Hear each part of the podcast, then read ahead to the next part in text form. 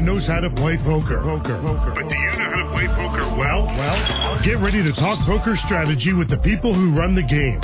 Hear interviews with the stars. Get information on when to play, where to play, and how to play better poker. This is Poker Action Live, a weekly poker show with your hosts Big Dave Lemon and Joe Rodriguez. And welcome once again, everyone. Big Dave Lemon, Joe Rodriguez here in our studios in South Florida as we bring you another edition of Poker Action Line here.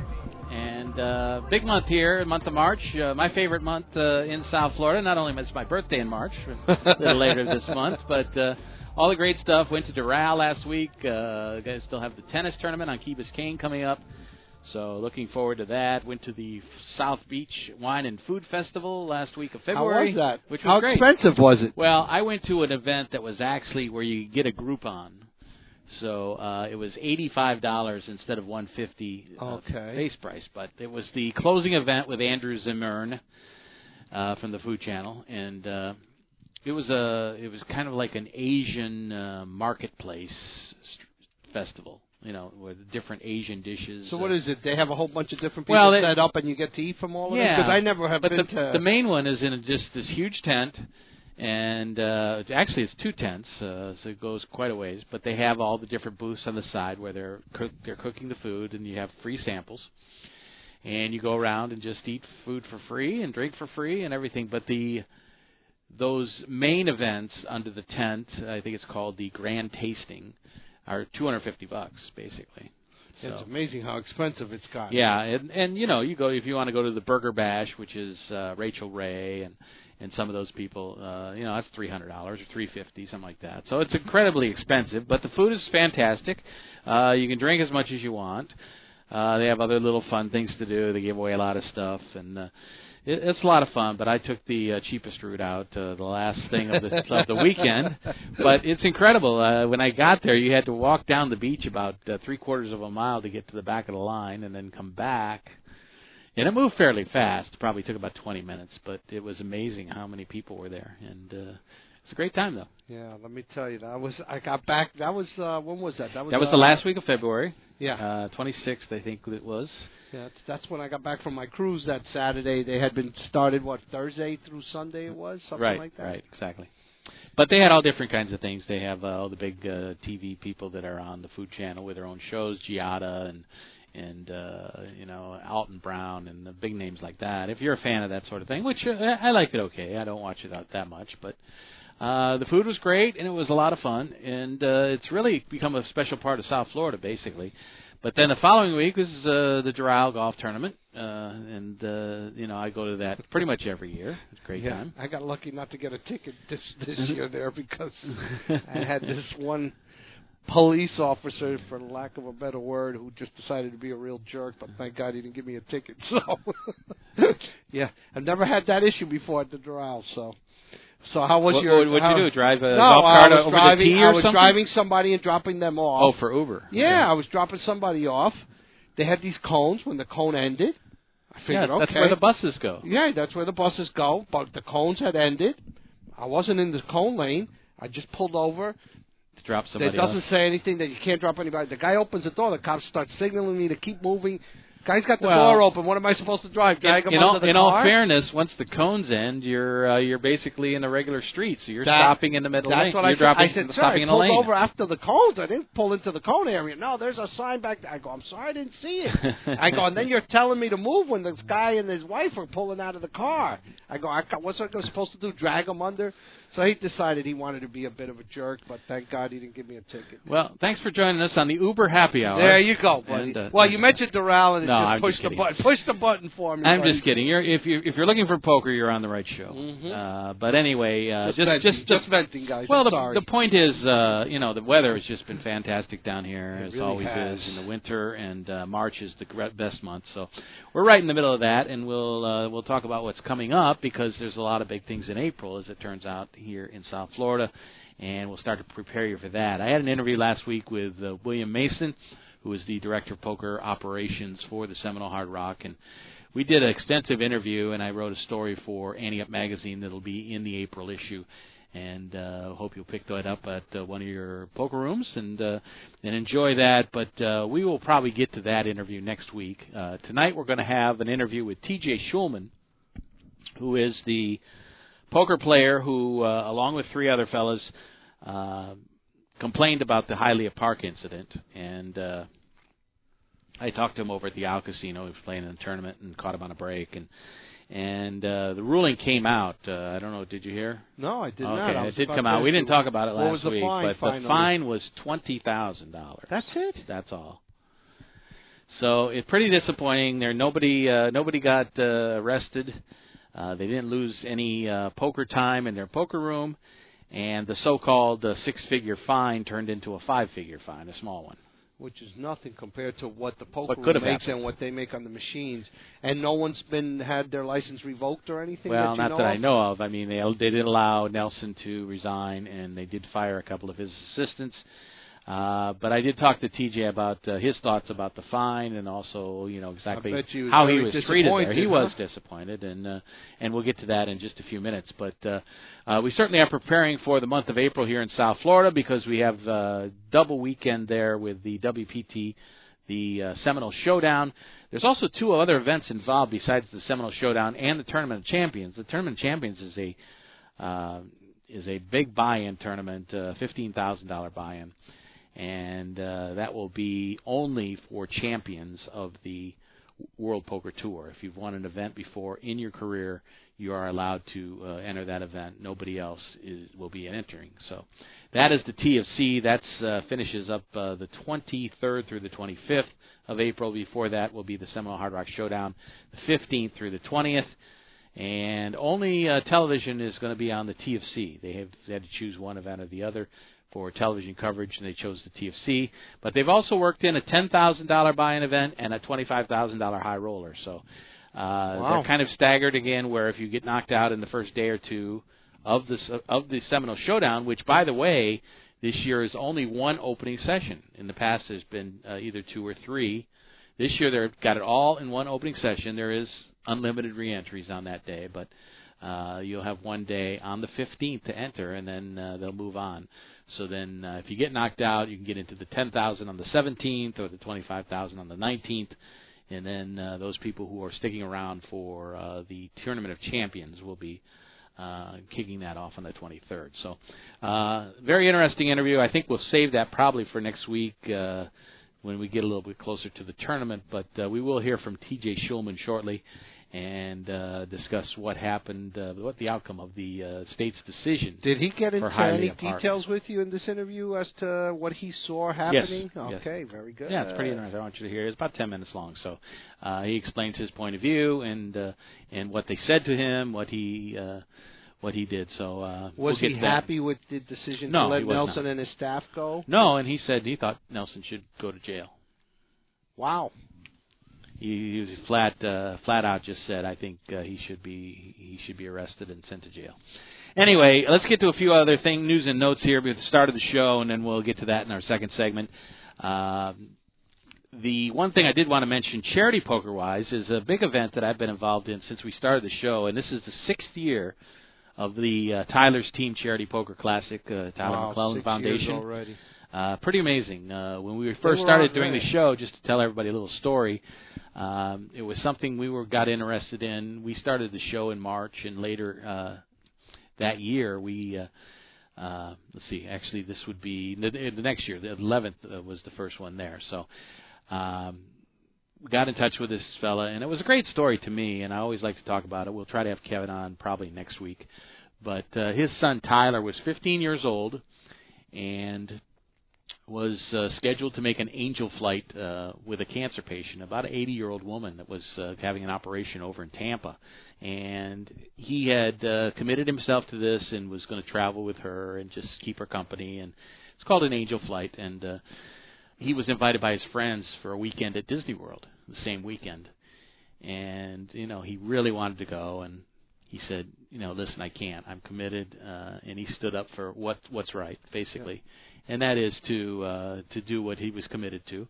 And he passed off on the Disney World trip and went on the flight. And tragically, there was only three people on the plane, him, the woman, and the pilot. The plane crashed over in Tampa, and he was killed.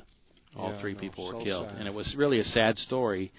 So Kevin and his wife, Karen, were, of course, devastated and went out and immediately started a sports foundation to help out underprivileged kids in the Palm Beach area and to buy equipment and the uniforms and things for people who couldn't afford it. Fees for tournaments and stuff like that. Right. I mean, obviously when you think of charity events, you think of cancer and diabetes or whatever the illnesses are, AIDS and that sort of thing.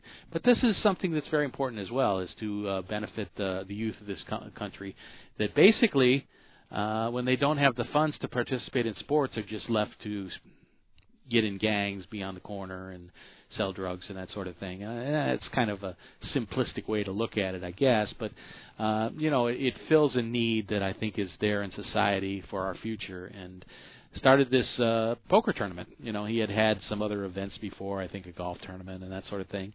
And it was right when poker was taking off here in South Florida, and he decided to put this thing together. So now this is the sixth year, and the last couple of years I haven't been able to attend, but I'm happy to say that I will be there. It's Sunday, March 20th at the Palm Beach Kennel Club, 6th Annual Tyler's Team Charity Poker Classic. The buy-in's only $50. The rebuys are only $20. And, there'll be a complimentary buffet and soft drinks before the tournament. There's a 50-50 raffle tied in, and then the tournament all day, which is a lot of fun. And it draws several ex-Miami Dolphins and other celebrities and that sort of thing. So it should be a lot of fun. He's developed pretty much on his own. Him and his wife, Karen, have put together a lot of sponsors. And we have been a sponsor since the very beginning as well. And look forward to playing in that. It's on the 20th, so maybe we'll talk with him next week. To me, it's just such a beautiful way to honor the memory of your son, that was doing such a great thing, as you said, Angel Flight. And it's a great charity. Yeah. He's terribly devastated, and really the only way he could deal with it, he felt like, was to do something in his son's memory, which he went out and did immediately. And it's worked out very well for them. So, again, we'll talk about probably with Kevin next week. But it's something we look forward to. There's lots of great poker charity events down here in South Florida. The Hard Rock has several. And they're really all over the place. And, it's an easy way to get into an event where you're, if most people are out there, they're not really expecting to win the tournament. They're not looking at their that's probably Kevin right there, but they're not really looking at how much money they're going to make and that sort of thing. This is more for fun and to donate. Yeah, yeah. And I mean, you still can make money if you play well, and you certainly can contribute some of your winnings as well. But. And listen, it's also be remiss not to mention that the West Palm Beach Kennel Club has always been their place where they've had this. They've had it all 6 years, correct? And Noah and his staff up there. It's wonderful that they've allowed this to take place on their property, and seems like a real nice marriage between the two of them. Yeah, right, no question about it. So Kevin will probably join us next week here on the program. Anyway, a couple other news and notes. The WSOP circuit finished up at Bally's last week, or actually I guess over the weekend. Jason Wheeler, who it's kind of funny, we were talking about on the show last week. He was that fourth guy on that New York Rounders team that we weren't sure who he was. Right. And I said that he was a good up-and-coming young player. Well, he won. He's from Chicago. He won the Bally's main event for $323,000. Defeating Lisa Hamilton, heads up for the title. Also, Jamie Rosen was third, Anthony Spinella fourth, Mike Leah was sixth, Michael Rocco seventh. Some of the big names there at the WSOP circuit. And the other player that we mentioned last week in conjunction with the tournament was Igor Kurganov, who I introduced you to for the first time, the boyfriend of Liv Boree, and he won the circuit, the high roller event at the same tournament up at Bally's in Atlantic City. So, no, I'm sorry, not Atlantic City. Bally's in Las Vegas. They're heading to Atlantic City this week for the circuit, but he won that the high roller event, which was a $32.50 buy-in. Arkady Sinis was second. Barry Hutter, a local from Hollywood, Florida, down here, was third. Bryn Kinney, the captain of the New York Rounders, finished sixth. So a couple of events that just wound up there. We are looking at Harrah's in Atlantic City for the next circuit event. and the WPT has now moved on to Bay 101. So they're in the San Francisco Bay Area. They're playing now in Day 2. We'll get to some of those results a little bit. That's the Shooting Star tournament, which is so interesting because they select the good up-and-coming players. Put a bounty on them. Put a bounty on them. I think it was $2,500. And when they get knocked out of the event, the person who knocks them off gets a T-shirt with the Shooting Star's picture on it, which they signed for them at the table. So a kind of a little unique event that's always... it never gets old. It's great stuff. It's funny. Well, and people look forward to knocking out champions and celebrity poker players. Exactly. So there's lots of really fine players in this event, and some of them are the Shooting Stars now for the first time, which is always pretty cool as well. So we will look forward to running some of that down for you as well. The other thing I wanted to mention was an article in... Nick Sordo's column, you had mentioned one that you saw, but this was one that he wrote this week, and I thought it was kind of interesting. Maybe we'll get Nick on to talk about it in a couple of weeks or so, but the title is, Has the Average Local Poker Player Gotten Better? And I wanted to ask you about that, Joe, because you've dealt with poker players in this town for about 20, 25 years. At one point, the South Florida players were a pretty big collection of fish, and things, I think, have changed over the years, in the last 6 years since the stakes have been up. Of course, we get a lot of big-name players that come and play in big events, but how about the average players? Have they changed much over the years? They have to, Dave. They have to adapt. It's like anything else in this world. If you don't adapt and change, you can't survive. And, unless you have an endless stream of money coming in. Which people seem to have down here. Yeah, well, yeah, but, believe it or not, that river dries up at least for a very large majority of these players. And if it's something, listen, poker players are people that are usually very proudful, and egos get involved. And it's like anything else. You keep getting hit over the head with something. Either you're going to learn to move your head and get out of the way, learn to defend yourself, or take up something else. So I think it's inevitable that in most places, poker players, especially when they come into a new area, aren't really well schooled in that game and the nuances of how the professionals play that game. And after you donate enough of your money, if you're still playing this years later, it's because you've improved your game to the point where you've stopped the bleeding or slowed it down, or you're making other people bleed their money to you. So I think, yeah, that players have gotten better. I also believe that you also have a large influx of people that come into this area, and you start mistaking them as, South Floridians that have been here from day one. They haven't, okay? So you have some of that. So, the quality of the players has gotten much better. But without a doubt, the play has to improve.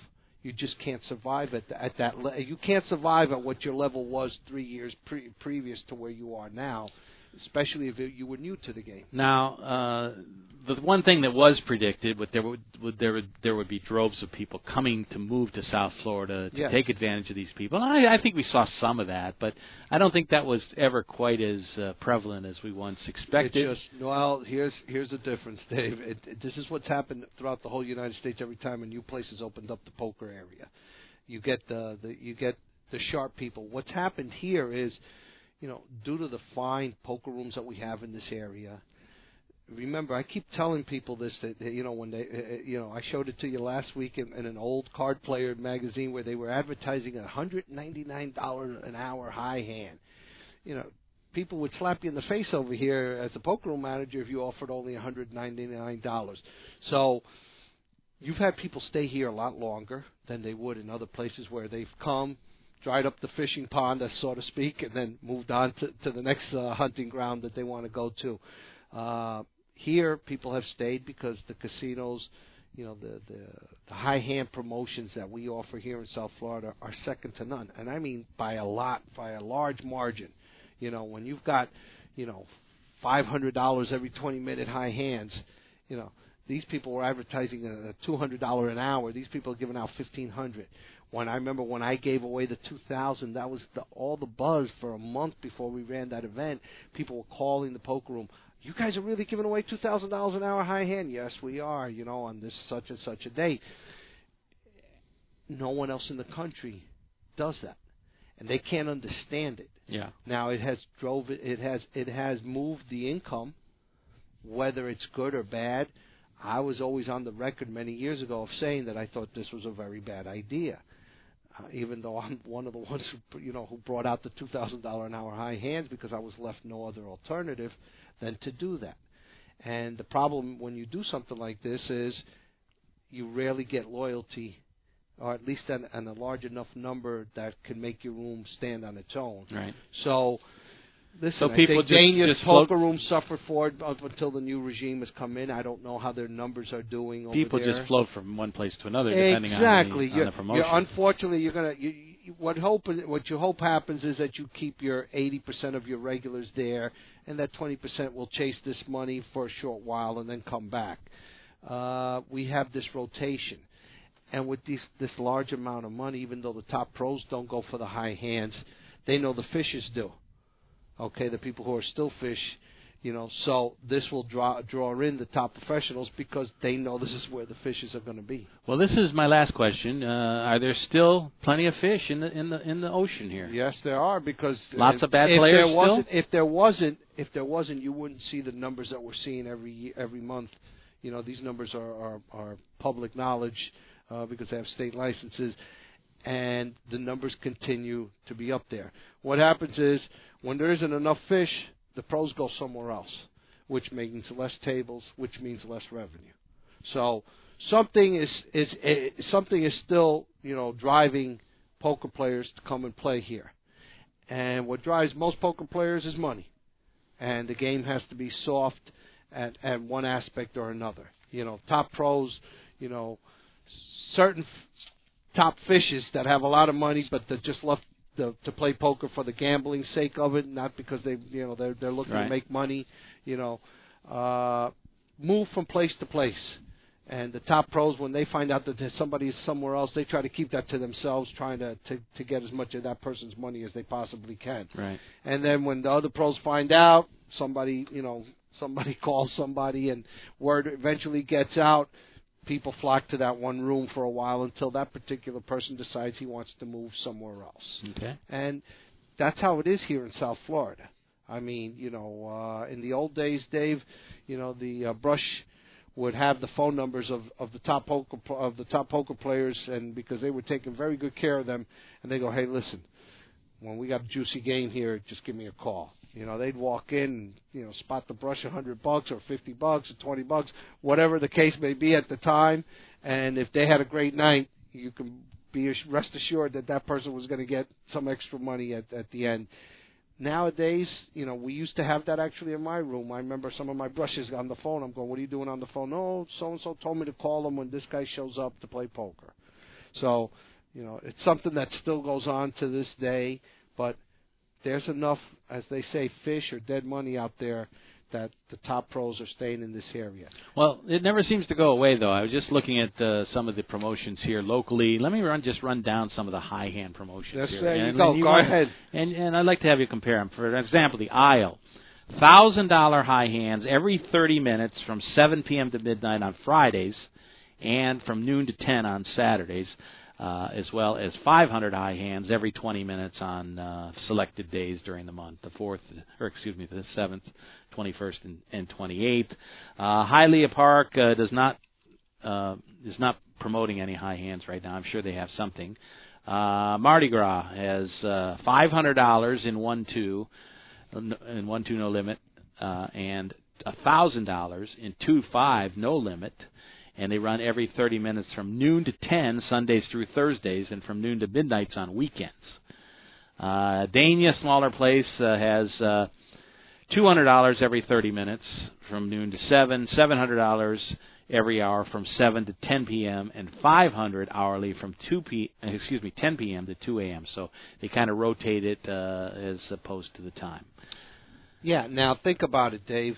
Calder, I believe, was the first place. Magic City had a $1,000 an hour high hand on the last Sunday of every month 4 or 5 years ago. It was huge. and their place would be rocking on that Sunday. Anybody else didn't want to compete with that. $1,000, you're crazy. They were generating unbelievable income because of that. Then Calder went to that.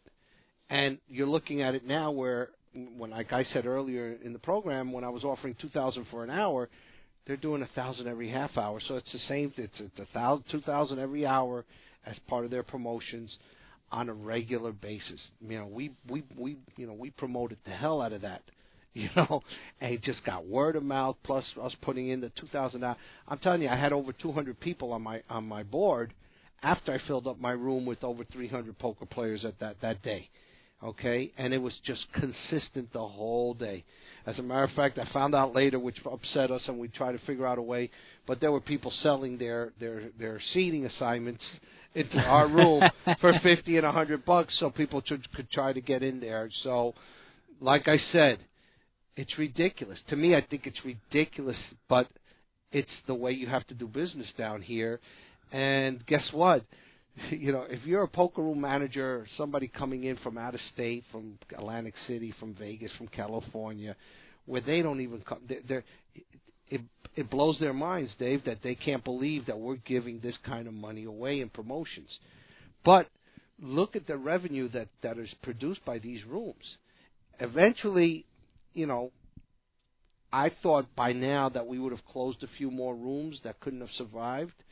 But to be honest with you, the two rooms that closed, Dania was actually doing the worst for the wear of poker, because they literally sit right in the center of the lion's den of all the best poker rooms in Broward County. Right.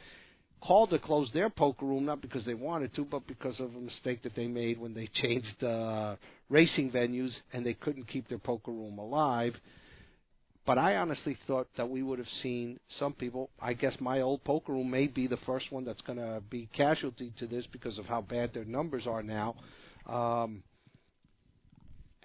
And yet every room is still thriving. Every room is still thriving with this. I don't want to say thriving. They're not thriving, but they're making enough money that they don't have to close the doors. They don't have to change this. You see how they're tweaking these specials. So now that everybody is doing this, what I think is going to happen is you're trying to keep your strict fan base that's loyal to you in-house.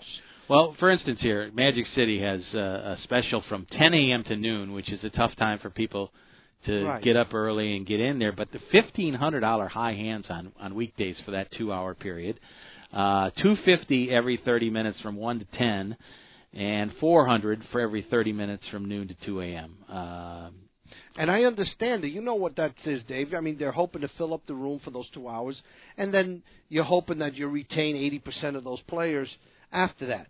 Now, what was – I'm sorry, I don't know if you mentioned it or not. I didn't hear it. What's their high hand afternoon, like from 12 to 1? Does it say it there by any chance after the $1,500 an hour? It looks like it goes down to $400 on the weekdays and – An hour. Yeah. No, 30 minutes.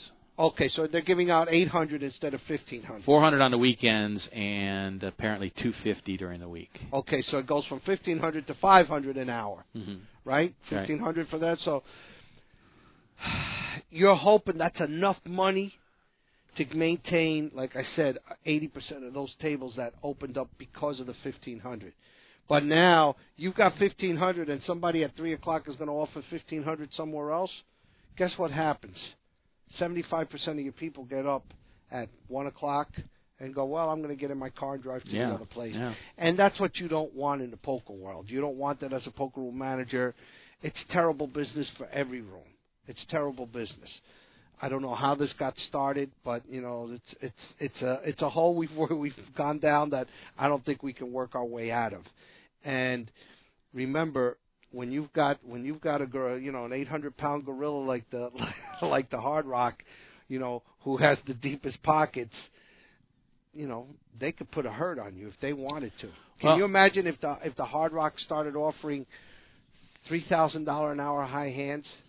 In 4 or 5 months, they could close a lot of poker rooms down here. Well, they do give out $1,000.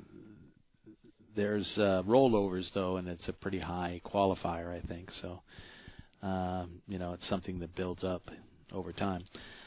They've got the money to they could do it if they want to take the shot in the arm that okay, we're going to lose this, but you know what happens once we eliminate, you know, X percentage of our competition out there.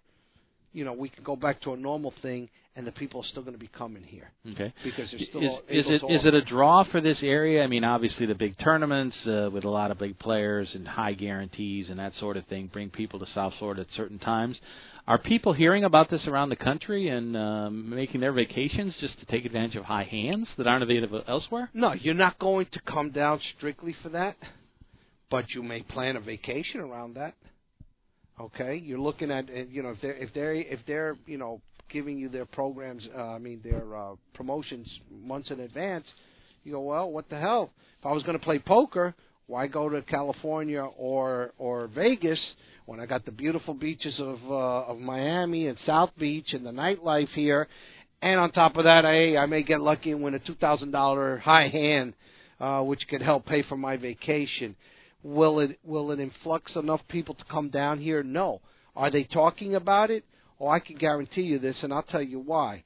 When we were doing quarter 50-cent poker with a $10 pot limit, and I went to Vegas back in 94, 95, and, you know, someone asked me because they saw me shuffling chips, are you a dealer? And, you know, went into the blah, blah, blah, blah. And they go, oh, you're from Florida. That's where they play that bullshit poker, excuse my language, where they play that poker for $10 And then when I told them what the dealers were making, the dealer on the table started to cry. Wow. Tears of anger. The guy, it was a man, guys. It wasn't a woman. A guy. He started to cry when I told him the amount of money that the dealers were making in a quarter 50-cent game because he couldn't earn more than $30, $40 a day working. This was at MGM Poker Room back then. Yeah. And I was telling them, oh, well, the Hold'em dealers, you know, they got the hottest girls working there, which are also tremendous dealers, and the best-looking guys working there. These guys were averaging $150 to $170 a night in tips in a quarter 50-cent games, and the other games were all seven-card stud, and these people were making $80 to $90 a day in tips. And we're talking back in 94, like I said, with nothing like that. So, well, it's never ending, but obviously, you know, you do what you got to do in your area to compete, and it just seems like it's tougher business. It really is. It sucks because you can't be doing collusion, but it should be like all the managers should get together and say, hey, listen, no one's going to offer more than $500 an hour. So. Right. Okay, let's take our first break in the show. We'll tell you about Gulfstream Park in the middle of their championship meet as things slow down a little bit toward the end of the month here and then crank back up. April kicks off with the Florida Derby, a huge day on April 2nd that people are already pointing to. Last week was the Gulfstream Park Handicap. This week is the Captiva Island and the Silks Run, both $75,000 purses. And then the following week on the 19th is the Inside Information 200K. In the purse for that one. But they head down to the Florida Derby where we got 8 great stakes races on a big day at the end of the month toward closing. But don't worry, plenty of racing all year long, great stuff, great jockeys, great horses, and great trainers. It's one of the biggest in horse racing around the country and continues to be a beautiful place with great weather and a place to be during the winter. But we also like the poker room there as well. It's located in the back of the first floor casino. On the ground floor, right off the breezeway there to the right when you're heading in toward the track. So we invite you to check it out. They have nightly tournaments there. They also have some great high-hand giveaways, including $500 every 30 minutes from 1 to 10, Thursdays through Sundays, the days they have racing, which is pretty amazing. Also $250 for the same time. Mondays through Wednesdays. If you hit it with only one card in your hand, then you get half of that payout. So they have some great tournaments as well. 7 p.m. nightly, run from like $70 on Monday to the bigger ones on Thursday and Sunday for $110. There's also a smaller one on Saturday for $50 and a PLO tournament on Wednesday for $30. But Gulfstream Park is one of the great places to go here in South Florida for a beautiful winter that we're having here weather-wise, and it's always a great time over there. It's located in the south part of Broward County, right on Federal Highway at Hallandale Beach Boulevard, 901 South Federal Highway. And if you want information about what games they're cooking up over there and what tournaments are rolling every night at 7, maybe a few others here and there, give them a call at 954-457-6336. That's 954-457-6336 in Hallandale Beach. It's Gulfstream Park. This is Poker Action Line. Hi, this is Big Dave from PokerActionLineRadio.com. I want to let all avid poker players know about a great new lottery game that was developed by one of our sponsors, Atlantic West Management Group. This game is now available worldwide on the Internet and will be served as Place Your Chips Caribbean and operated on the Internet as an international lottery by Atlantic West. The Texas Hold'em poker-like game is perfectly legal everywhere and presented as a lottery game with tickets available on the Internet. You can win Pick 6 lottery tickets and cash prizes by using your poker playing skills. It's open to lottery players worldwide, and right now this game is in a play-for-free test mode, and you are not obligated to purchase anything. You can get 50,000 free play chips per ticket for the purpose of evaluating the game with no prizes awarded until the game goes live. The lottery customer could purchase a ticket with a unique number that will grant them entry into one of many Texas Hold'em poker tables with a chip stack, and like a lottery game, the prize value will be based on ticket sales. That chip stack will be valid for the remainder of the week, as players can access the site as often as they like to try and take the chip lead. At the end of the week, the highest chip stacks will be awarded lottery prizes, and if you lose all your chips, the lottery ticket becomes null and void. As with regular lottery games, you can purchase as many entries as you like. However, each ticket stands on its own merit, and much like the regular lottery, the results of multiple tickets cannot be combined toward a prize. The name of this game is Place Your Chips Caribbean. You can access a live demonstration of the game right now at www.placeyourchipscaribbean.com. We believe that when it goes live soon, there will be a heavy demand for this game, as most lottery players would much rather have some say in the outcome of their lottery result. Their odds of winning are greatly improved if they're able to utilize their playing skills in order to increase their chances of winning.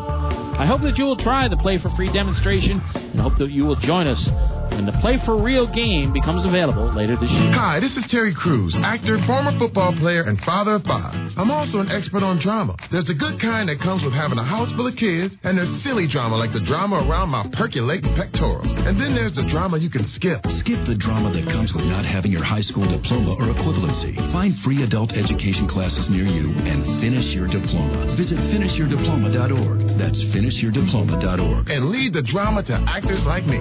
Brought to you by the Dollar General Literacy Foundation and the Ed Council.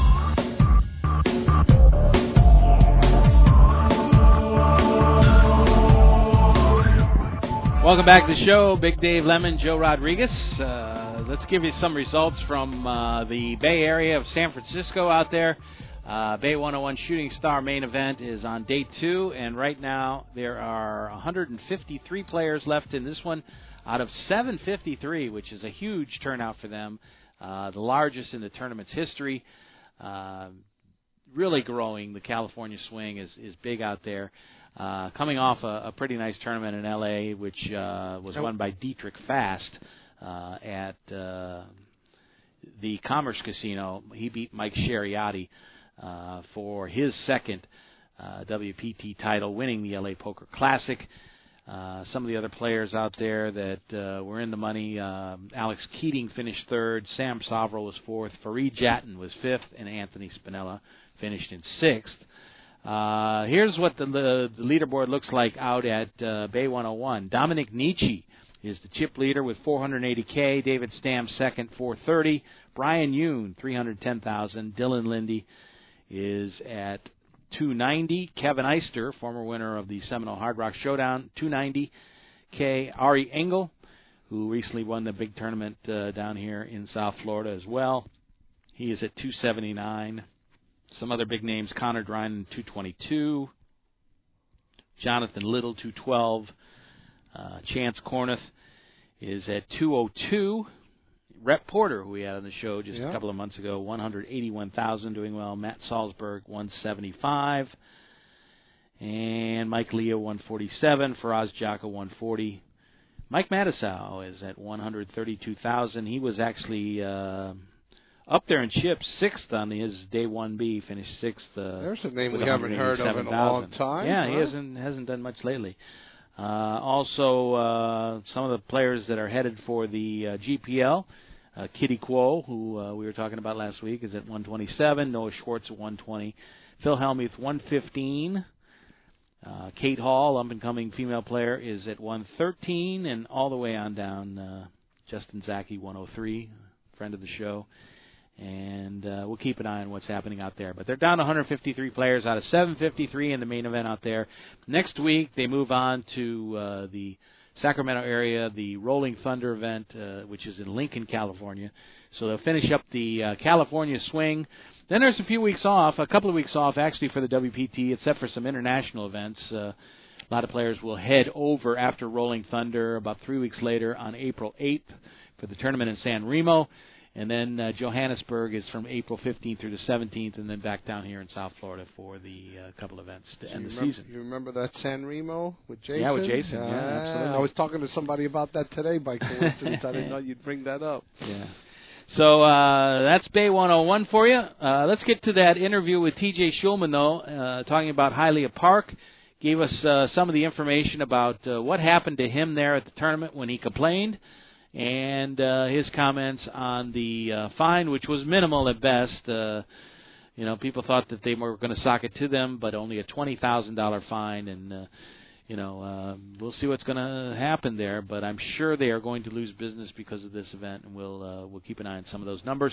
Here was TJ when I talked to him earlier this week. I'm here at the Isle Casino with T.J. Shulman, a local South Florida pro. And, T.J., you were involved in that tournament back in August at Hialeah Park, and there were some obvious discrepancies going on. And you and several other people talked to the state of Florida and asked that there be an investigation, and there was. Right. Some people lost their jobs over there. Nelson Costa, the cardroom manager, a couple of his assistants, because basically there was really some wrongdoing going on, and you wanted to expose it. Now, this was their first major tournament, a $200,000 guarantee, so maybe they're not used to dealing with sophisticated poker players, professionals, and you noticed right away there was something wrong. Yeah, that's correct. We came back for day two. They had 970 some odd players posted on the board, which should have yielded a prize pool based on the amount of the rake. There was $30 supposed to be taken out for players, $20 for dealer add-on. So it's simple math. $48,000 was missing from the prize pool within pennies, assuming that somebody didn't add on or something of that particular sort. So I confronted the floor manager at the time. He goes, well, Nelson's not here. You just have to deal with it. I'm like, well, it doesn't work like that. And I explained that the prize pool is supposed to be X number of dollars, and it doesn't add up. So after 20 or 30 minutes of arguing, he went in the back, give me a minute, he goes in the back, and he goes, okay, we're going to fix it. Like, great, we'd love to see that. So he goes and puts 1,080 players on the board to equal the amount of the prize pool to make it correct. There was only one problem. Once he switched the players, there was 2.2 million too many chips in play. So one side has to add up, or the other side has to add up. You can't make it work when you try to put a square peg in a round hole. So I said, nice try. And I said, you got 2.2 million too many chips in play. He goes, well, if you don't like it here, go to the Hard Rock. So I explained, I will play it out, and there will be repercussions from it. He goes, you guys can't do anything. Okay, no problem. So we'll see what the end result will be. It took us a little while, but we did. Obviously, Nelson should have gone to jail, in my 2 cents of the scenario. But his answer was, the state's answer was they let him resign instead of prosecuting him. So, you know, if it's a player standpoint, it's one thing. But the guy running the entire thing has the safe in his office with the money in the safe instead of the cage. Last time I looked, Nelson wasn't half owner of the Hialeah track. Yeah. So they weren't following any of their internal controls, obviously. There's lots of rules that they're supposed to live by, surveillance-wise and all sorts of things. Now, all that came out in the investigation.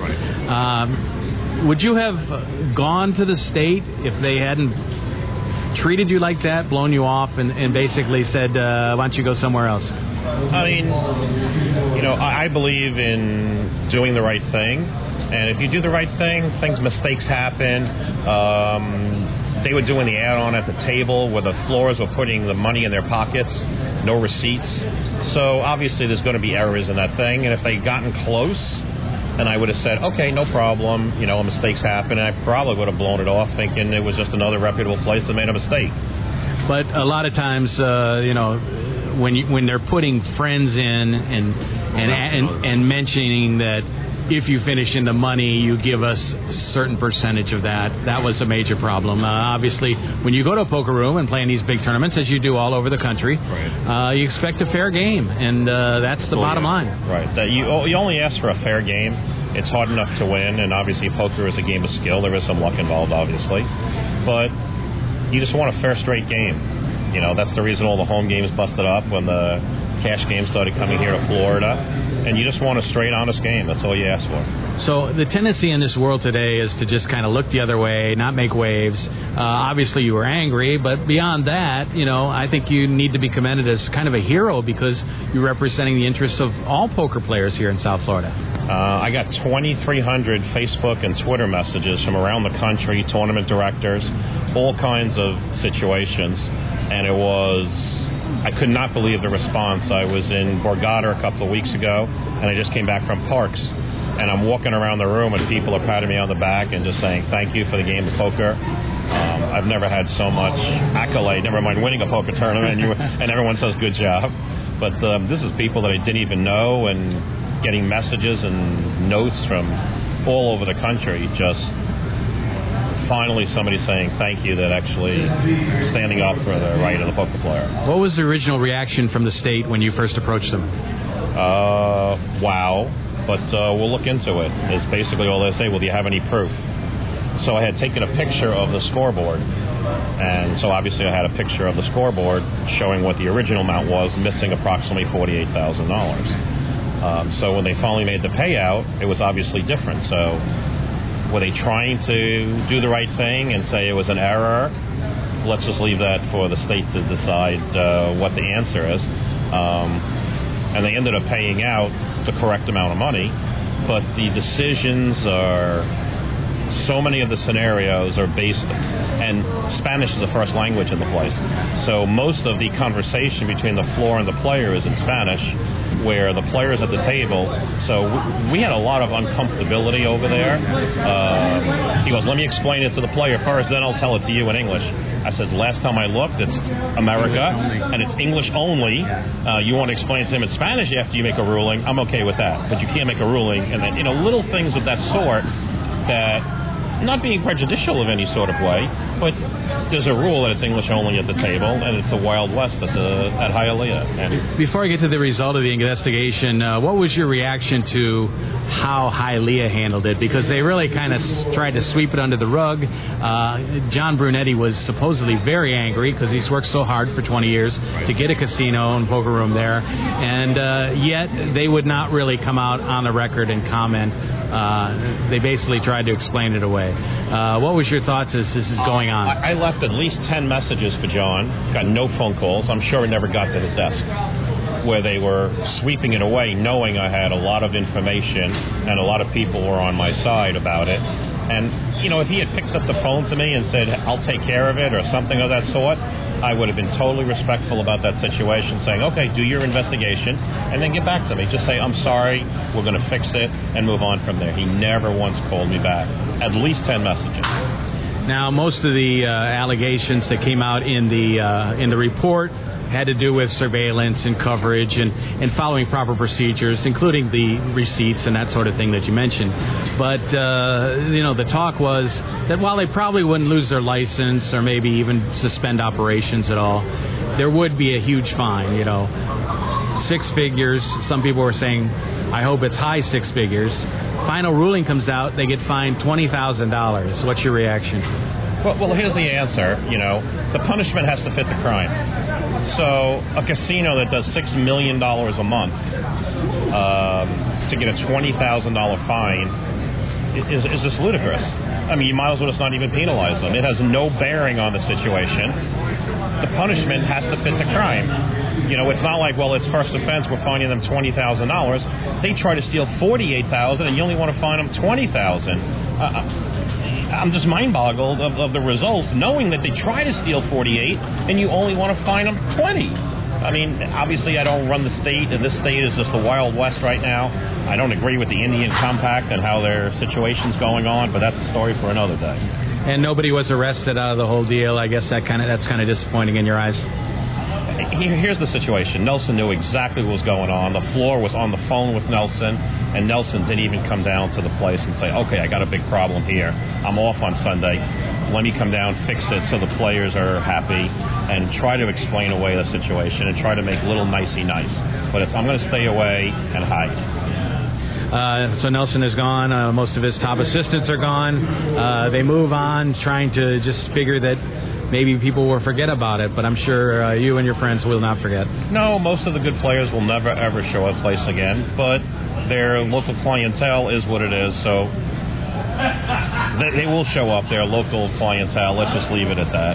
And they can care less about the good players coming or big tournaments or thing of that sort, is my impression based on how the results.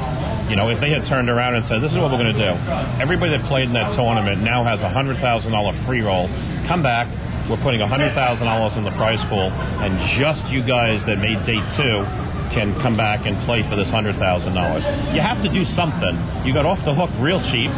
It's marketing. It comes out of your marketing budget. It really costs you nothing. But Hialeah's made no effort to contact me whatsoever and just say, hey, you know something?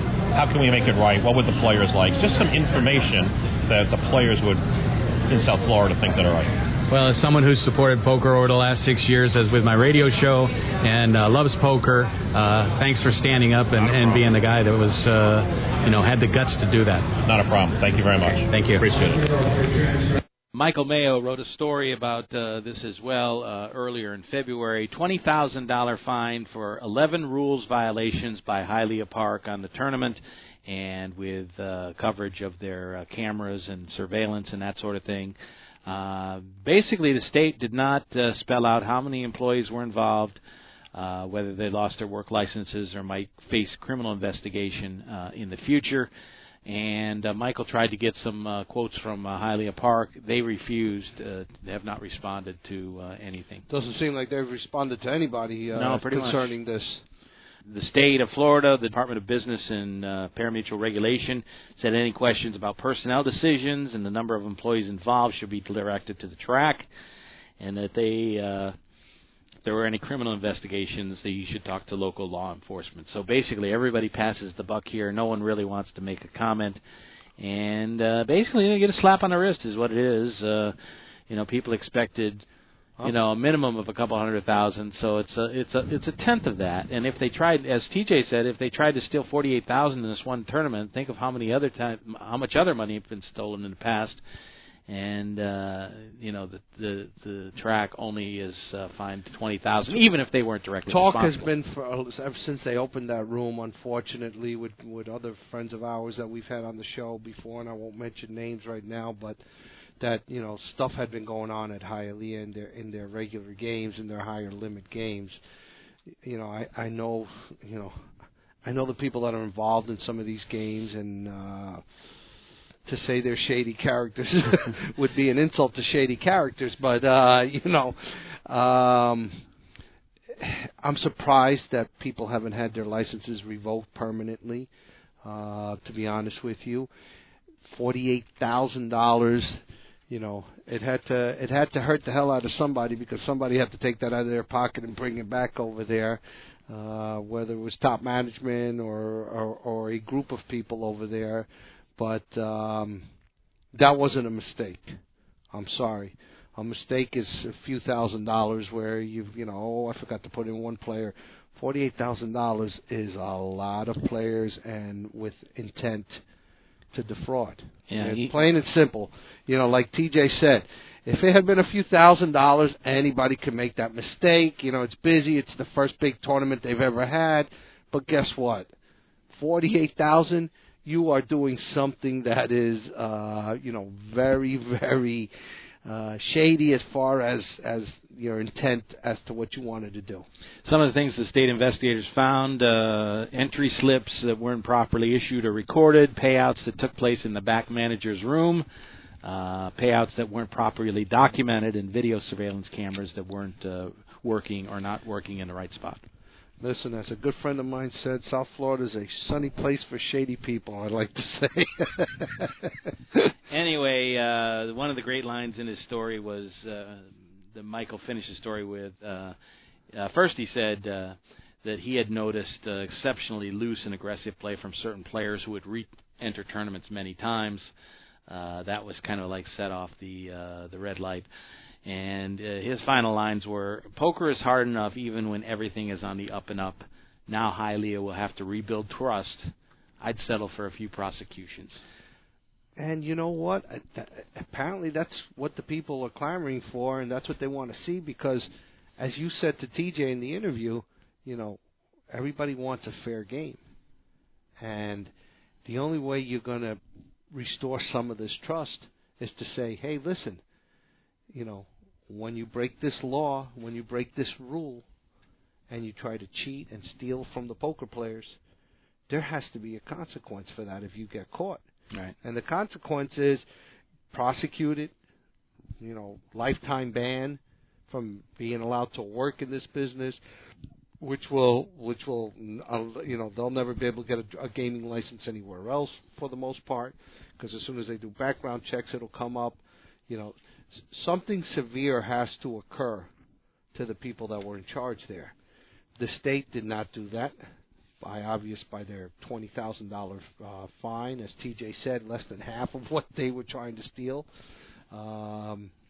and you know, no revoked licenses, nothing of substance was done to right. try to deter this from happening in there or anywhere else in the future. Right. Well, what can you say? You know, we've talked about it till we're blue in the face, and I think, you know, maybe people have learned somewhat of a lesson from this, and I think that business is going to continue to drop off over there, and people need to, you know, take a stand if they're unhappy with the fines. You know, you don't have to go as far as some people have threatened to file a lawsuit against the state of Florida, against Hialeah Park, you know, against individuals involved. You don't have to go that far, but you certainly need to take your business to places where you feel like the things are fair and on the up and up. But guess what, Dave? You know, yes, you don't have to go that far, but if going that far is what starts to correct this problem, then maybe a class action lawsuit on behalf of the players who played in that tournament. You know, nothing has been done. You know, nobody from Hialeah has come out, you know, from top management and has said, listen, this is what's happened. We know it. You know, we apologize for it.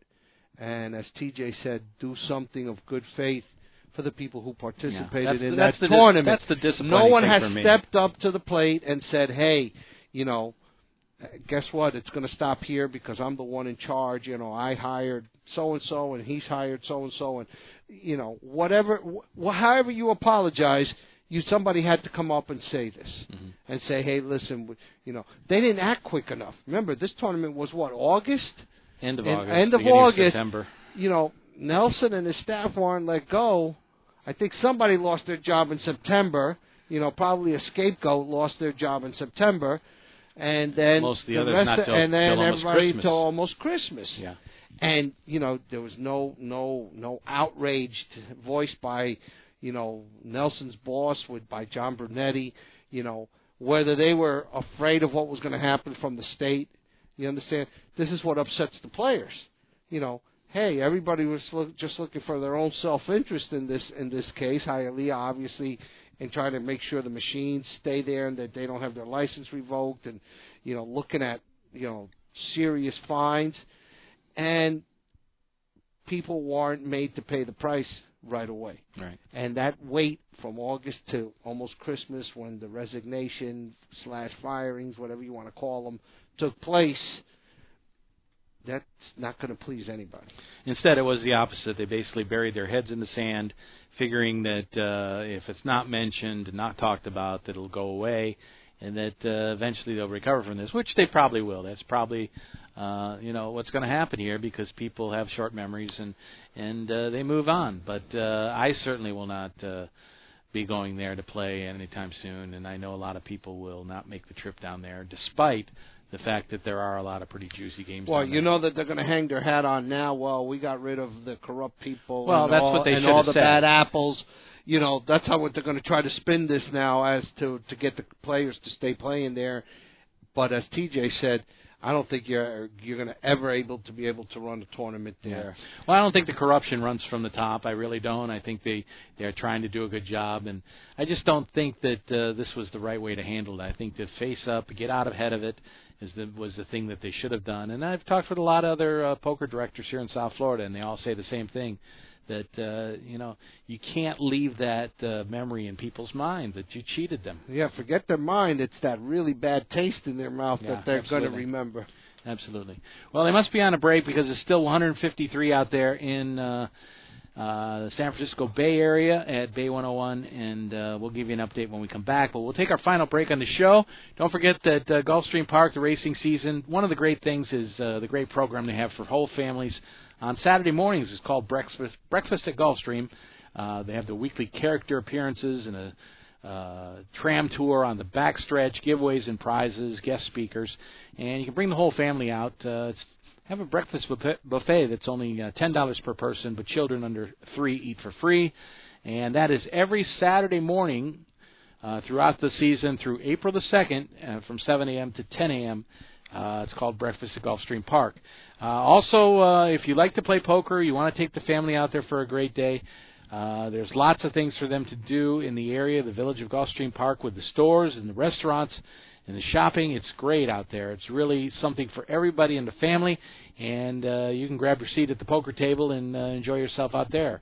They have some great high-hand giveaways going on out there, and everything's done well, clean, a lot of fun, and I can vouch for these people. You will get a fair game at Gulfstream Park. That's right. With Mike and Scott over there running that team, and the poker room is just, listen, their promotions are great. You're just going to have a great time there. Yeah, it's spectacular. And the season is running down, so, of course, during the summer there's still great horse racing, and the village of Gulfstream Park is cooking over there, and of course, they have the slot machines and everything with the casino that are a lot of fun. So we invite you to check it out in South Florida. It's easy to get to from everywhere. Drive up from Dade, drive down from Broward or Palm Beach. Very easy to get to. Not far from the beaches. It's east of I-95, Hallandale Beach Boulevard, and Federal Highway. You can find it very easily, now even easier, with the Pegasus statue out there, 110 foot tall. It's a beautiful landmark, and we'll direct you right to the track area and check it out. It's Gulfstream Park, located at 901 South Federal Highway. Racing is Thursdays through Sundays right now, and lots of great action throughout the week. Check it out. Tell them that Big Dave and Joe sent you on over to Gulfstream Park. This is Poker Action Line. Hi, this is Big Dave from PokerActionLineRadio.com. I want to let all avid poker players know about a great new lottery game that was developed by one of our sponsors, Atlantic West Management Group. This game is now available worldwide on the Internet and will be served as Place Your Chips Caribbean and operated on the Internet as an international lottery by Atlantic West. The Texas Hold'em poker-like game is perfectly legal everywhere and presented as a lottery game with tickets available on the Internet. You can win Pick 6 lottery tickets and cash prizes by using your poker-playing skills. It's open to lottery players worldwide, and right now this game is in a play-for-free test mode, and you are not obligated to purchase anything. You can get 50,000 free play chips per ticket for the purpose of evaluating the game, with no prizes awarded until the game goes live. The lottery customer can purchase a ticket with a unique number that will grant them entry into one of many Texas Hold'em poker tables with a chip stack, and like a lottery game, the prize value will be based on ticket sales. That chip stack will be valid for the remainder of the week, as players can access the site as often as they like to try and take the chip lead. At the end of the week, the highest chip stacks will be awarded lottery prizes, and if you lose all your chips, the lottery ticket becomes null and void. As with regular lottery games, you can purchase as many entries as you like. However, each ticket stands on its own merit, and much like the regular lottery, the results of multiple tickets cannot be combined toward a prize. The name of this game is Place Your Chips Caribbean. You can access a live demonstration of the game right now at www.placeyourchipscaribbean.com. We believe that when it goes live soon, there will be a heavy demand for this game, as most lottery players would much rather have some say in the outcome of their lottery result. Their odds of winning are greatly improved if they're able to utilize their playing skills in order to increase their chances of winning. I hope that you will try the Play for Free demonstration and hope that you will join us when the Play for Real game becomes available later this year. Tuesday nights on WFO Radio are all about Nitro. Join Joe at 7 p.m. Eastern each Tuesday night for the live edition of NHRA Tuesday, Nitro. Race winners stop by to talk about bringing home the Wally every Tuesday night following NHRA national events. Tony Schumacher. Tony, welcome back. Love being on the show because it usually meant that we did something absolutely amazing. NHRA Nitro is available on demand anytime at WFORadio.com. Finishing things up here on another edition of Poker Action Line. Just to update the event in out in San Francisco Bay Area, the Bay 101. Connor Dryden has taken a chip lead. He's now the leader with 525K. Dominik Nitsche is currently in second. Mark Darner has moved up to third place. And Ari Engel is still in the top 10 with 279. One other tournament I wanted to mention. By the way, I did mention in the Gulfstream Park segment Racing Thursday through Sunday. It's actually Wednesday through Sunday. So you were right the first time. Yeah, I was right the first time. So that hasn't changed. But certainly 7 days a week you can hit the poker room. Except for about a 3-hour period in the wee hours of the morning, Sunday through Thursday, because Friday and Saturday they're open 24 hours. That's correct.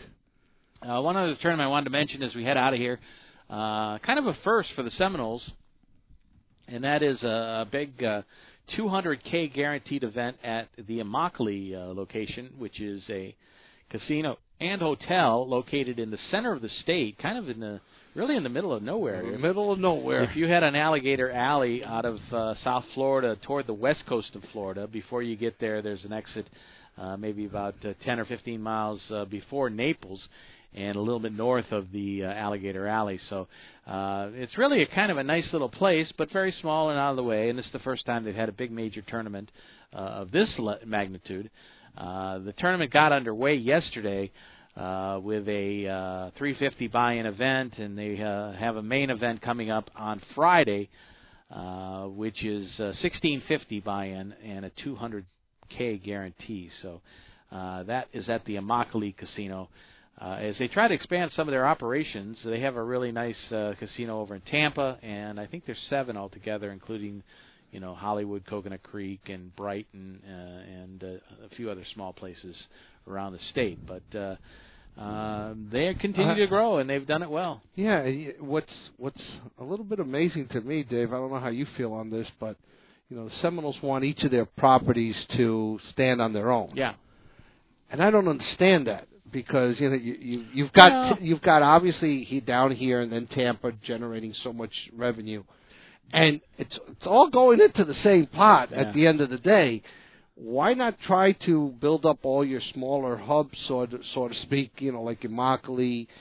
Listen, they've done a pretty good job at Cocoa Creek. I think they're far enough away that they don't have to interdepend, but they do run, for instance, they run satellites at some of the smaller places for some of the big events, to create some interest there. I don't have a big problem with that. I don't know. Listen, if I was working at Immokalee and with the help of Big Brother, you could turn that into something really special, even like you said, in the middle of nowhere. Yeah, I don't know if I agree. There's only so much you can do, I think. But. I don't know. I think with that kind of money, if they wanted to and they put in more, like you said, a $200,000 guarantee, you could draw more people there. Hopefully, some of the locals. I just don't know if they've given the support that I think they should have in these places, but. Then again, they don't really have to. Yeah, that's true. Anyway, that's going to do it for tonight's show. Next week, we probably will play that interview with Bill Mason from Seminole Hard Rock in Hollywood as we hone in on their big month in April, which is going to be a couple of huge tournaments back-to-back that are really going to connect on the focus of the poker world. Yeah, it really is. Okay, that's going to do it. As usual, Gio, thank you for all your technical work on the program, and Joe, thank you for all your contributions as well. Look forward to having Kevin McClellan on as we head for the Tyler's Classic, which is coming up on March 20th again at the Palm Beach Kennel Club, and a lot of other fun things going on here in South Florida. Got to get to the tables more a little bit myself. You too, Joe? Well, a little bit. I haven't had a chance to get out there in a while, but I'm hoping to. Trust me, I'm hoping to get out to Vegas this year. Okay. And play out there. Well, so I'm hoping as well. So we'll look forward to some of that this year. And we hope you'll continue to follow the program. Pick us up on Stitcher Radio or on Hold'em Radio Network. Getting a lot of good play on that one as well. Also, you can go to the Poker Fuse podcast page or go to iTunes and pick us up. Just search Poker Action Line, download the show for free anytime. And, of course, always the standby is PokerActionLine.com. Thank you for joining us. We'll catch you next week. The views and opinions of the hosts, guests, or callers are not necessarily those of the station, its owners, advertisers, or agencies.